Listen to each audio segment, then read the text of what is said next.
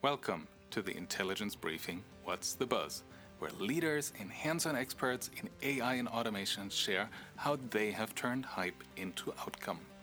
I'm your host, Andreas Welsch, and if you would like to stay current on running AI in business, make sure to sign up for my newsletter at intelligence briefing.com.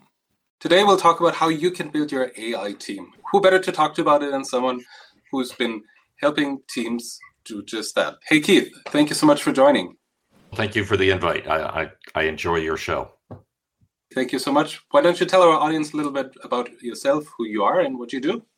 I've been uh, doing this kind of machine learning thing for a long time since the 90s. Actually, started out as a SPSS statistics trainer, believe it or not, many years ago, but then moved more towards machine learning and consulting. And now I do some teaching on LinkedIn Learning. I speak at conferences, and I'm also a consultant at a small uh, AI consultancy called Pandata. Awesome. I know we, we met at the AI Summit in, in New York almost a year ago, and we were part of the LinkedIn Creator Accelerator program. So it's awesome having you on, on the show. Thank you so much for being on. And for those of you in, in, the audience, if you're just joining the stream, drop a comment in the chat where you're joining us from. I'm always curious to see how global our audience is. And I can't believe from which parts of, of the world I, I see you join. Keith, what uh, what do you say? Should we play a little game to kick things off? Yeah, I've I've seen a couple of your shows, so I I knew something like this was coming, but I also know it'll be random. So go for it. Let's, yeah, uh, exactly. Let's see where my brain takes us. the game we usually play is called in your own words. And when I hit the buzzer, our wheels will start spinning. And when they stop, you'll see a sentence. I'd like you to answer with the first thing that comes to mind and why in your own words. Sure. And as always, to make it a little more interesting, you have only 60 seconds for your answer. I'll, I'll take a look at the clock here. And for those of you watching, if you would like to answer as well and, and why, please put it in the chat too. Keith, are you ready for What's the Buzz? Sure. Excellent. If AI were a song, what would it be? 60 seconds on the clock. Go. The song that comes to mind is uh, I don't even know if everybody's heard it Rush by Troye Sivan which is probably the last song anybody would think of. But I think it's because we're all a little over caffeinated on this stuff. It's a very high beats per minute song. If people haven't heard it, I think we have to awesome. slow our, we we have to slow our roll a little bit. That's my random thought. Fantastic. Thank you. And look, there there is a lot of rush going on and, and a lot of hype as we're riding the hype cycle uh, like a roller coaster. It's one of my favorite analogies. Um, so awesome. Thank you. And thanks for thinking on the spot.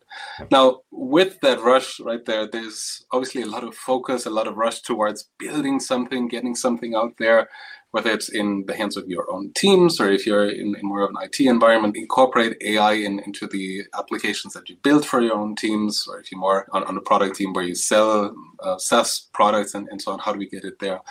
And over the last couple of episodes, I've, I've talked to guests about methods to, to do that. And, and, we've covered RAG, retrieval augmented generation, for example. We've talked about open source. We've talked about fine tuning and prompting. And maybe the, the question to, to you, too, is right, with everything that's going on, some things that are new for AI teams uh, and, and for data science teams, how, how far can teams even get with just prompting or, or, with augmenting prompts from what do you see? There's so much talk about this. I don't think pure prompt engineering is really for us as AI folks and, and AI consultants. I think where people are going to be doing that is even things like journalism and so on, and the folks that are doing things like marketing research.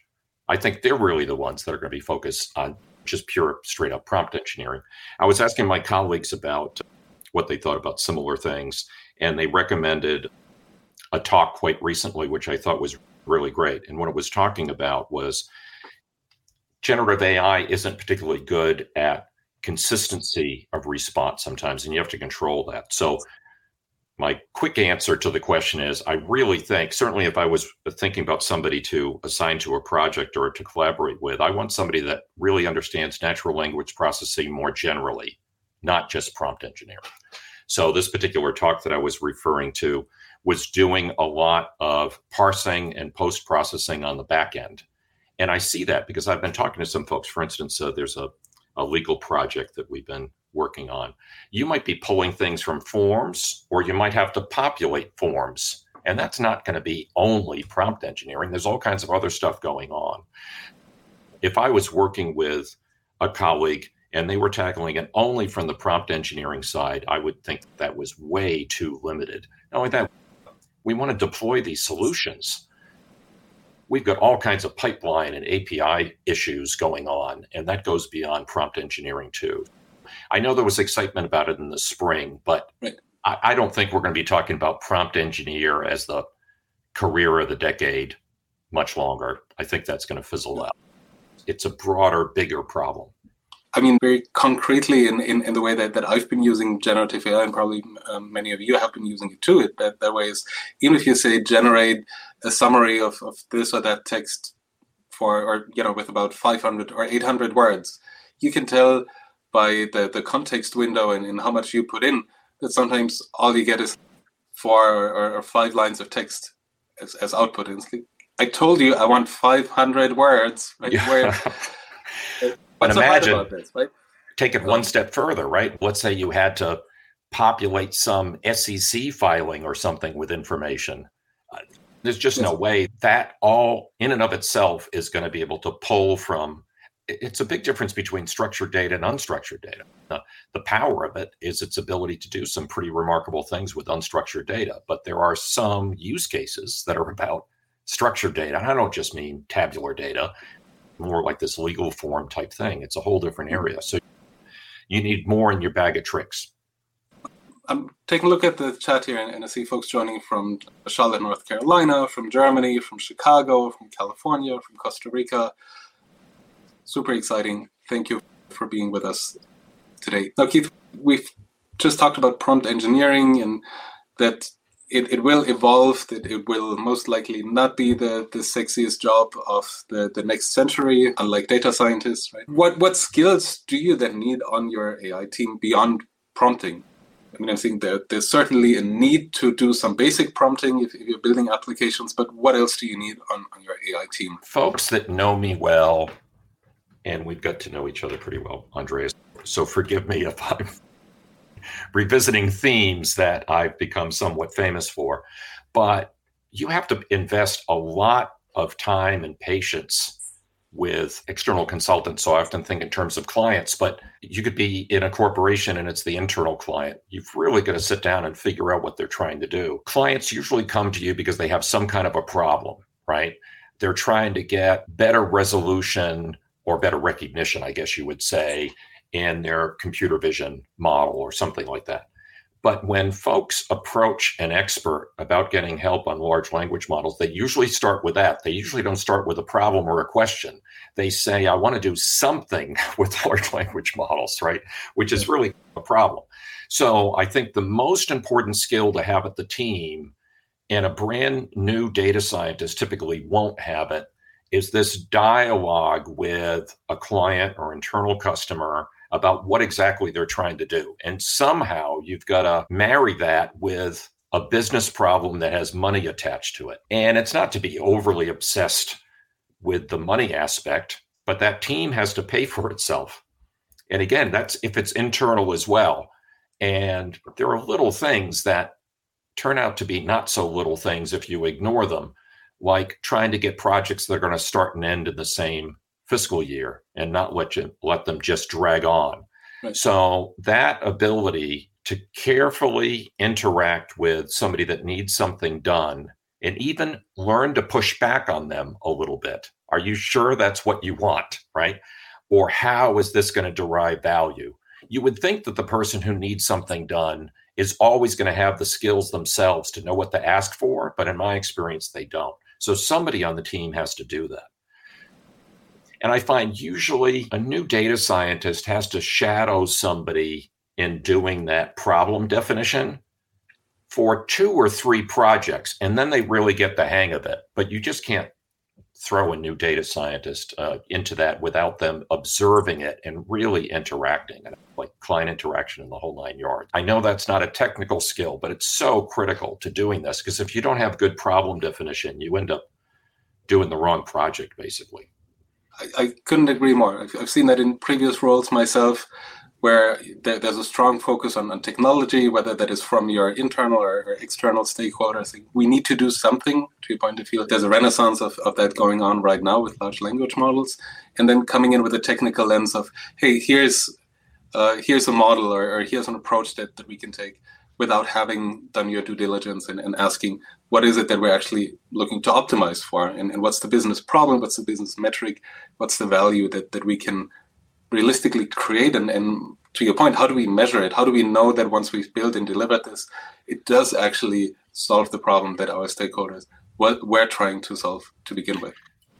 You just mentioned business metric, and of course I agree, but that ties into large language models too.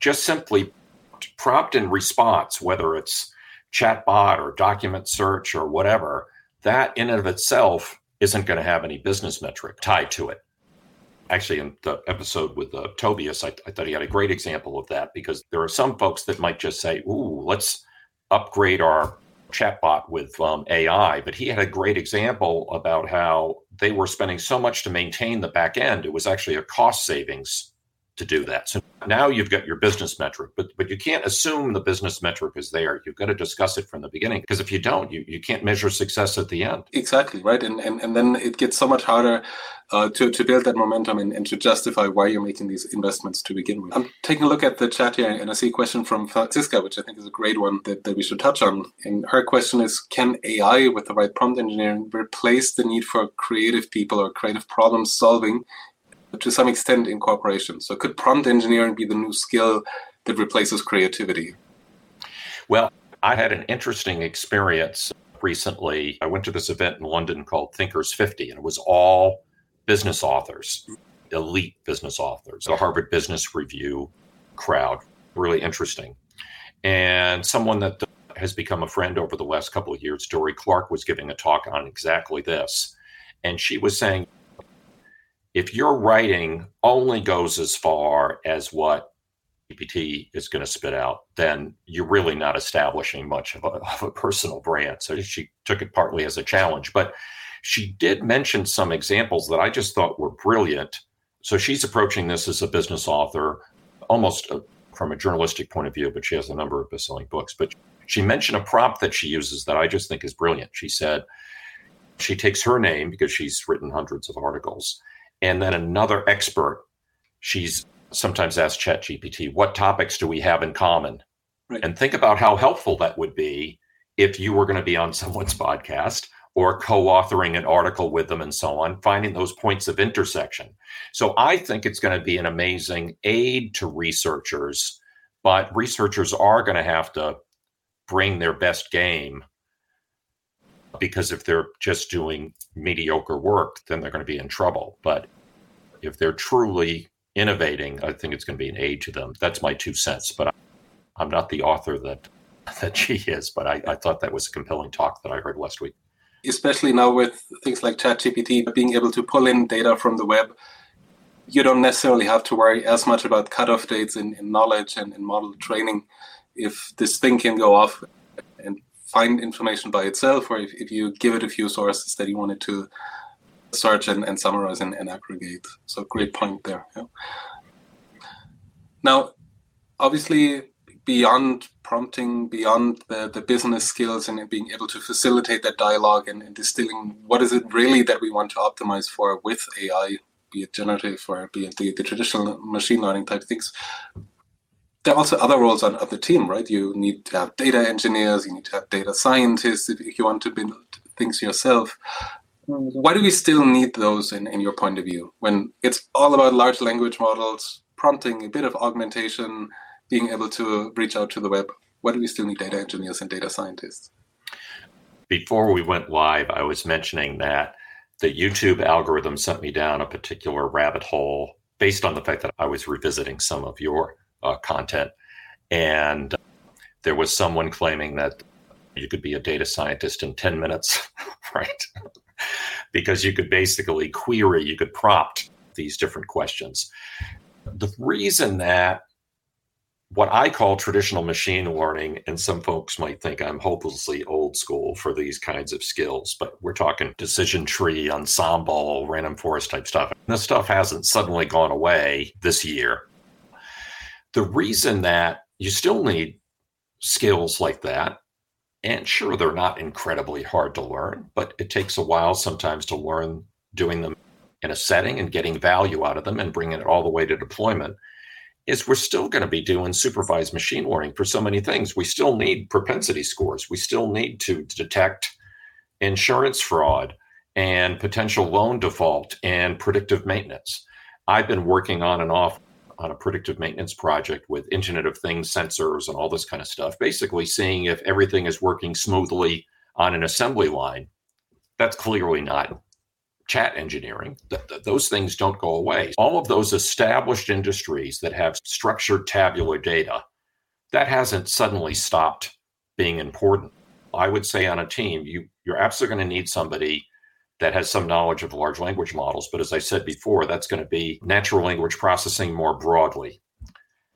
We're starting to see lots of computer vision. It's not surprising. There's been so many advances in that. And there's so many moving parts that I think that kind of becomes a specialty. So already you've got potentially two specialties. It, does, it doesn't mean that those folks aren't cross trained, but in fact, they almost certainly are cross trained. But those are some specialties. And again, I think you need some folks that can really crank through some very effective traditional supervised machine learning.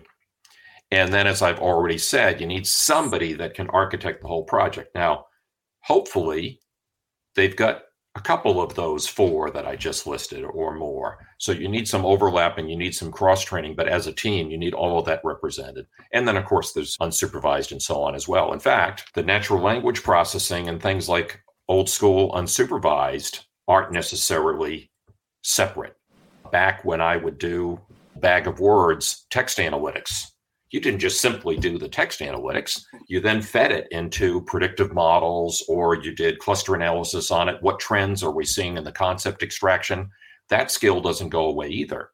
So the natural language processing person has to know how to combine something that's quite new, like word embeddings, with these older techniques like cluster and factor and all the usual suspects. If I take what you said YouTube sent me down a rabbit hole. You can become a data scientist in 10 minutes. And, in Svetlana's comment here, uh, problem solving abilities and implementation experience cannot be created in, in 10 minutes. I, I, couldn't agree more, right? And I have a feeling 10 minutes is probably what it takes you to, to update your LinkedIn profile that you're now a data scientist. I think there's a lot of good information that, that you shared there. I feel because of that hype of large language models, we, we often forget, or, or the stakeholders we work with often forget that there are other kinds of predictive analytics, machine learning, uh, supervised, unsupervised learning type methods that still have their place. Right? ChatGPT or GPT is not going to do your demand forecast. Please don't use it to do that.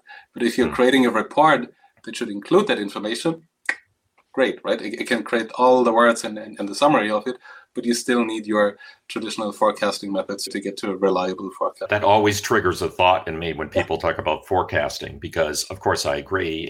If we spend enough minutes, the number of specialties would grow, right? These skill sets haven't gone away. So I agree with you about forecasting.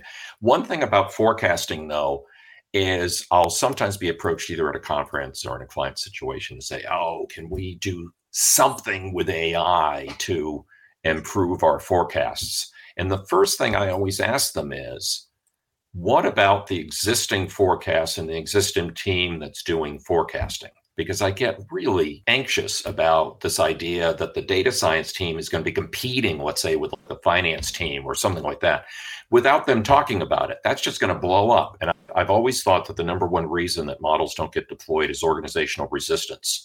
And that is the beginning of organizational resistance right there, putting two departments against each other without communication. I think you need to work on that relationship and understand how are we teaming up or how can we help you if you're in, in a business function reach your goal, which again brings us back to the ability to talk somewhat on, on eye level with business teams about what they're trying to solve. There was another question that I thought was really interesting and those when can the discussion move from increasing productivity to increasing creativity? Kind of goes back to, to the earlier question from Francisca, but what are you seeing there? A lot of the discussion is really about, hey, we, we have a co-pilot here that that helps you draft an email or create a presentation for you or maybe do, do some creative uh, work if, if you will whether it's adobe firefly or some other image generators but when do you think that's that's going to evolve to creativity and maybe how does it relate to AI and data science teams? Again, if the goal is a deployed model that you're going to build and then work with an internal or external client to to get value out of this and maintain it, then that kind of process maybe helps you find some research on a particular subject or something like that. But I think where that activity is going to be, and I think it's really important. I, I was just thinking about this. If you were a huge newspaper, let's say like the New York Times, that's where not so much on an AI consulting team, but that's where maybe I would want somebody, and po- very possibly without a computer science background. There's a YouTube video by Bloomberg, and there was somebody that had a history background that was doing a demonstration of prompt engineering.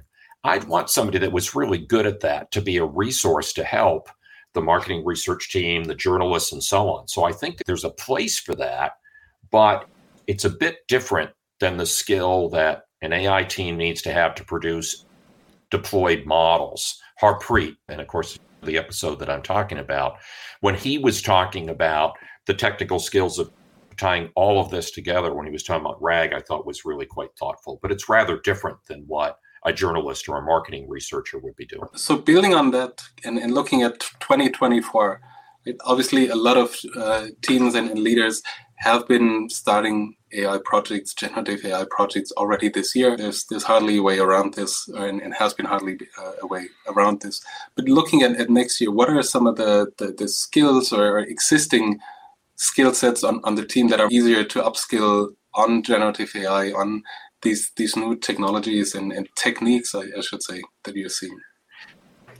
I don't have a detailed answer on this, but I can tell you that I've been intrigued about this since the spring. I think that in a lot of settings, like uh, healthcare, for instance, they're going to have to build and fine tune their own. But things like Llama 2, and there's going to be many more that are joining, folks that are taking smaller large language models and then building them and deploying them internally, whether it's all on prem or, or not, doesn't matter, with very sensitive information. I think that's something that I'm still surprised that people don't talk about it more. It's not that there isn't talk about it, it just hasn't dominated the discussion yet. And I really think that's going to be not just a skill set, but really like a permanent role in a lot of organizations is maintaining their own internal large language model. Thank you for, for sharing that. Look, we're coming up to the end of the show, and I was wondering if you can summarize the three key takeaways for our audience today before we wrap up. I'm really big on problem definition on the front end. Again, that's a super important topic to me. One of my colleagues at Pandata closes his talks with let's make AI boring together. In other words, make sure that it's practical, make sure that you're solving a real problem. And then I think another takeaway would be don't think in terms of prompt engineering, think in terms of natural language processing more broadly, including pipeline type issues and actually deploying a solution that's going to live on just the way that we've done other things. And then finally, I'd say don't dismiss old school supervised and unsupervised machine learning. It hasn't suddenly gone away. Thank you so much. Keith, also thank you so much for joining us and for sharing your expertise with us, and for those in the audience for learning with us today. I appreciate it. I had a lot of fun. Thank you so much for joining and learning with us. See you next time for another round of the intelligence briefing What's the Buzz?